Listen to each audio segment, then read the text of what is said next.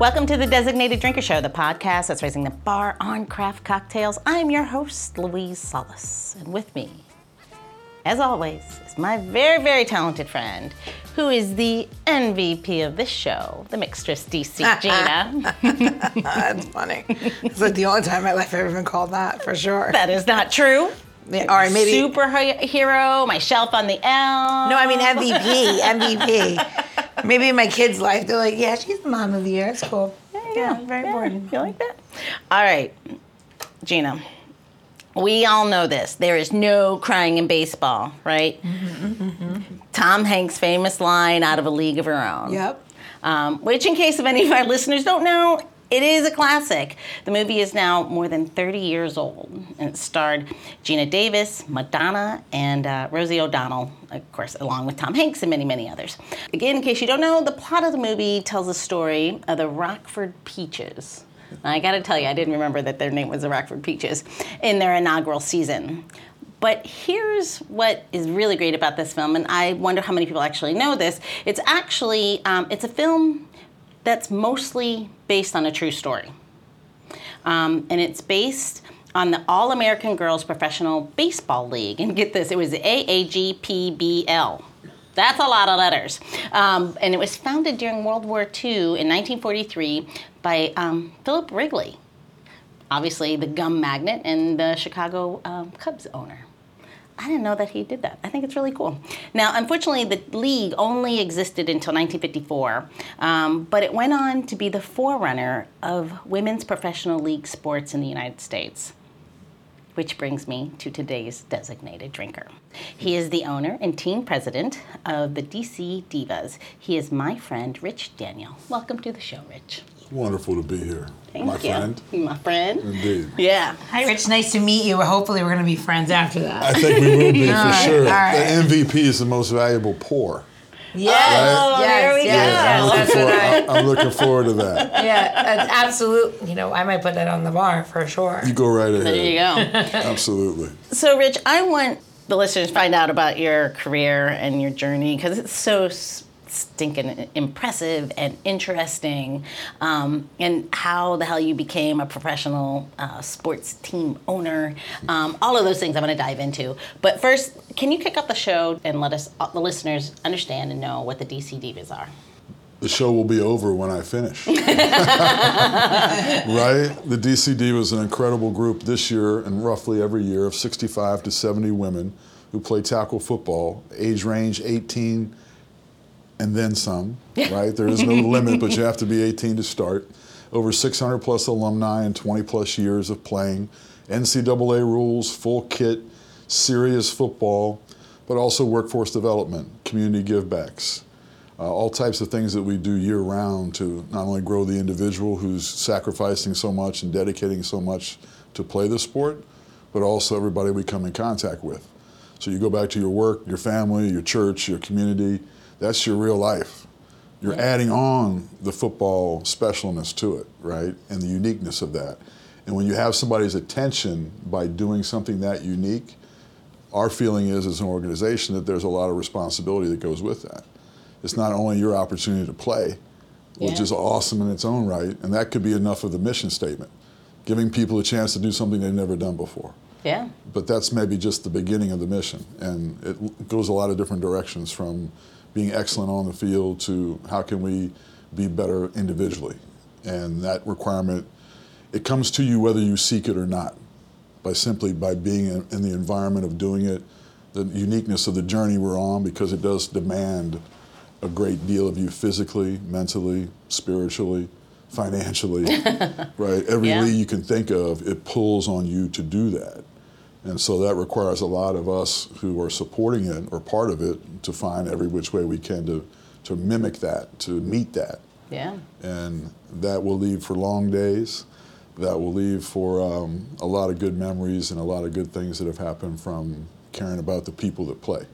It's great. It's great, and it's what you. It's interesting to think about the difference between to, between professional sports for men and women, and what you have there that is so incredibly special. It is about being better And unfortunately, I don't see, I don't think we see it all the time in all of our professional sports. I mean, it's amazing to hear that that's part of your, like the core of what you do. Yeah, that's the realness of it, right? It's if if I was talking to you, having worked in the NFL, which I had the privilege of doing, if I was doing that now and representing somebody making $14 million a year, would I have the same attitude about what I just said? And I would, right? I'd have more resources to do it with. Yeah. and we could go farther and wider in a faster manner. But the heart behind that, of again, I just go back to the level of respect that I've developed over my years of being involved in professional sports, and also at different levels, collegiate and otherwise.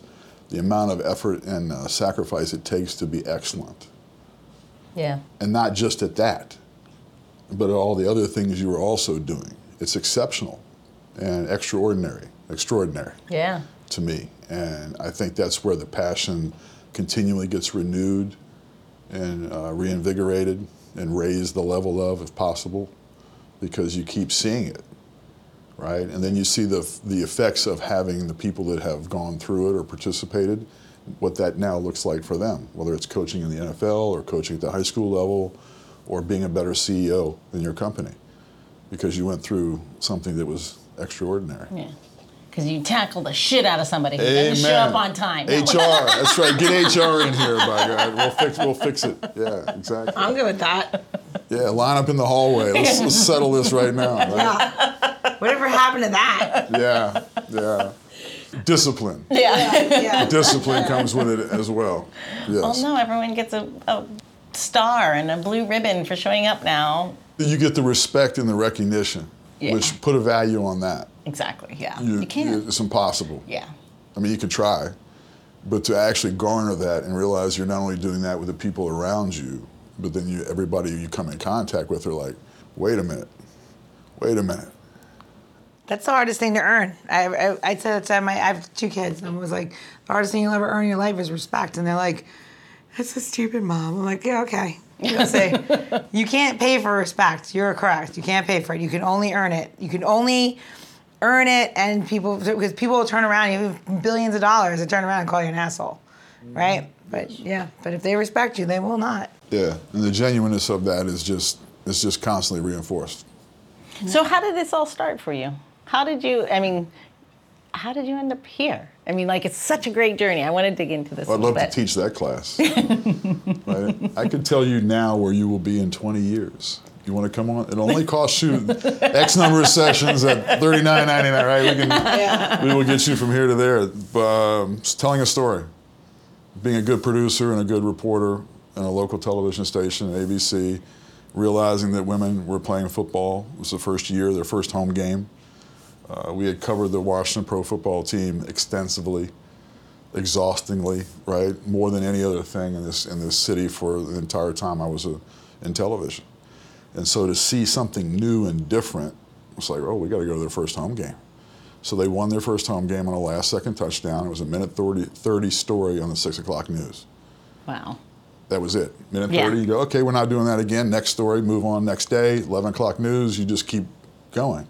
But I went back to the sales department and I said, look, we do an hour on the, uh, then the Washington Redskins all the time. We should do an hour on the women. People would be fascinated by this. And they said, nobody will watch, we can't sell it. Well, they said that about the Caps and every other pro team. There were no specials on any of those other teams. It was all Washington pro football. And so I didn't, that chip is probably still there a little bit of I knew better. I Yeah. knew better. And so for two years, we followed them on our own, going to games, practices, different things in the community or whatever, following them at, you know, their job, and put together a little mini doc that ran in some little festivals. And, you know, we didn't go to South by Southwest, right? We weren't, we didn't go that, because we were still working. Yeah. We still had a job. and we're doing this because I just believed in it, and that helped starting to PR work, getting them in stories, putting them in other stations, BBC, just other places to get their word out. And then a new owner bought the team in 2004, uh, right after we did the charity game with the Junkies, which got a lot of attention.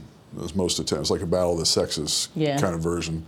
Uh, and then I became the general manager in 04 to 05. And that lasted all the way through until he was going to sell the team or actually stop the team uh, in the fall of 2018 into the spring of 2019. And that's when I bought the team.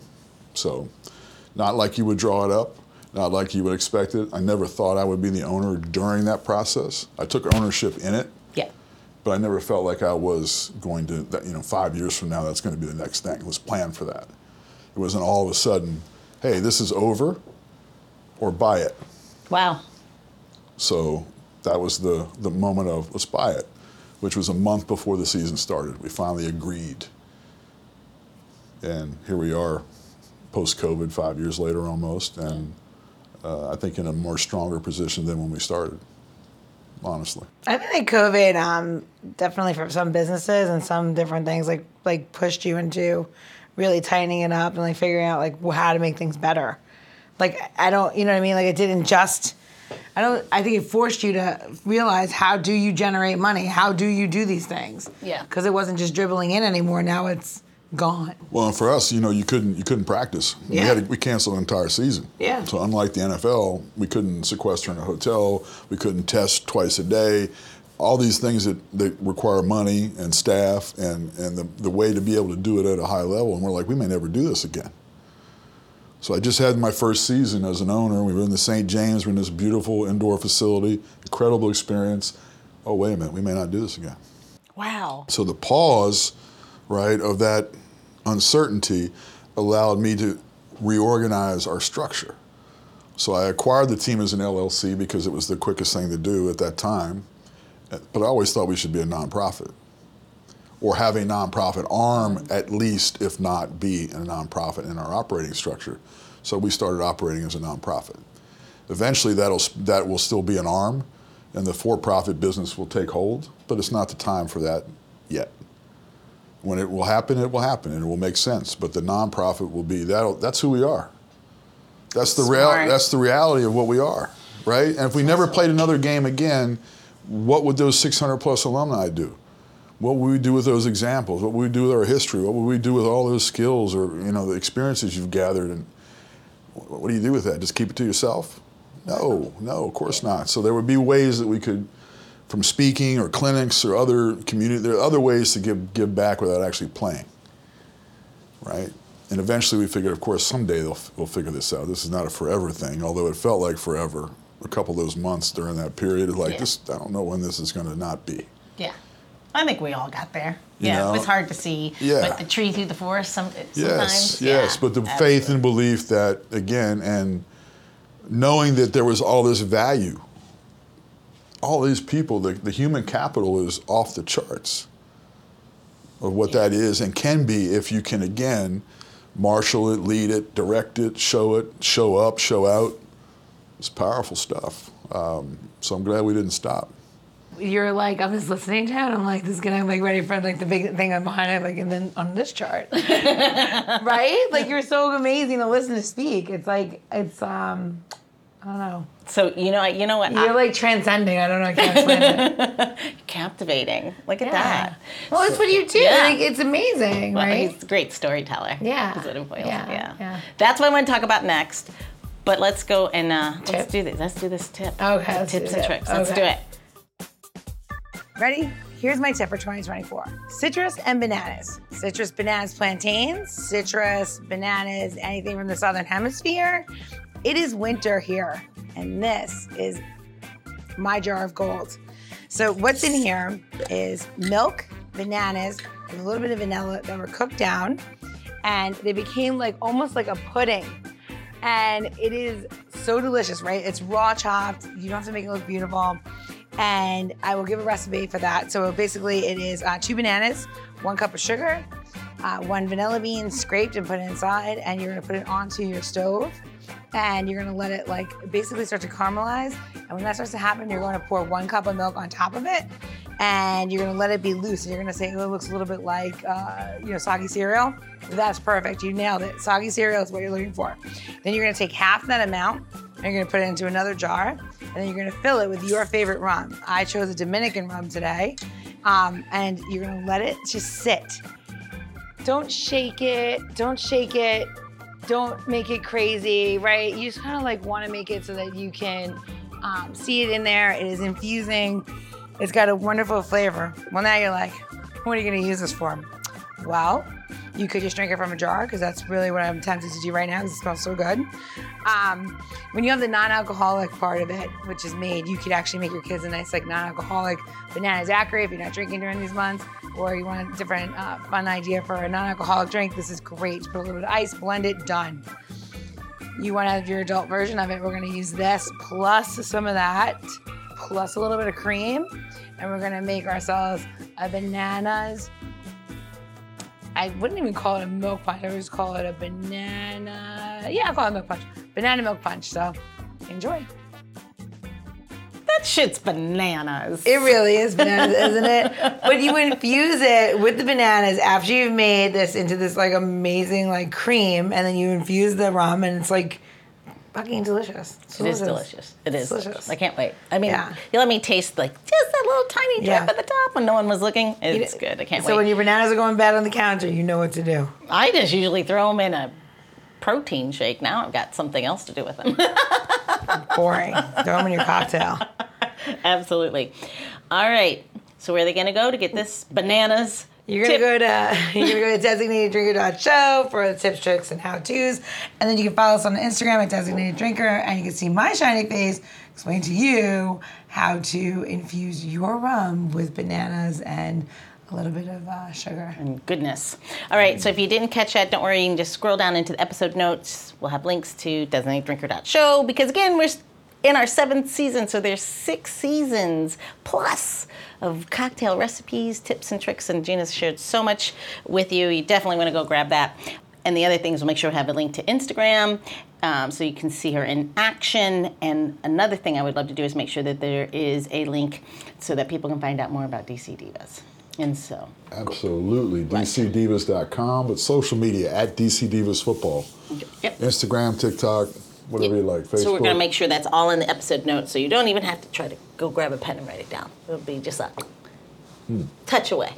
That's a fun new season to like follow, right? Yeah. Yeah. I know, absolutely. All right, so all this brings us to the end of part one with Designated Drinker, the owner and team president, manager, all of the things, the king of the DC Divas, Rich Daniel. But if you like that, um, but if you're anything like me and Gina, um, one round is just never enough. So go top off the drink and get ready for part two of this episode as we continue our boozy banter.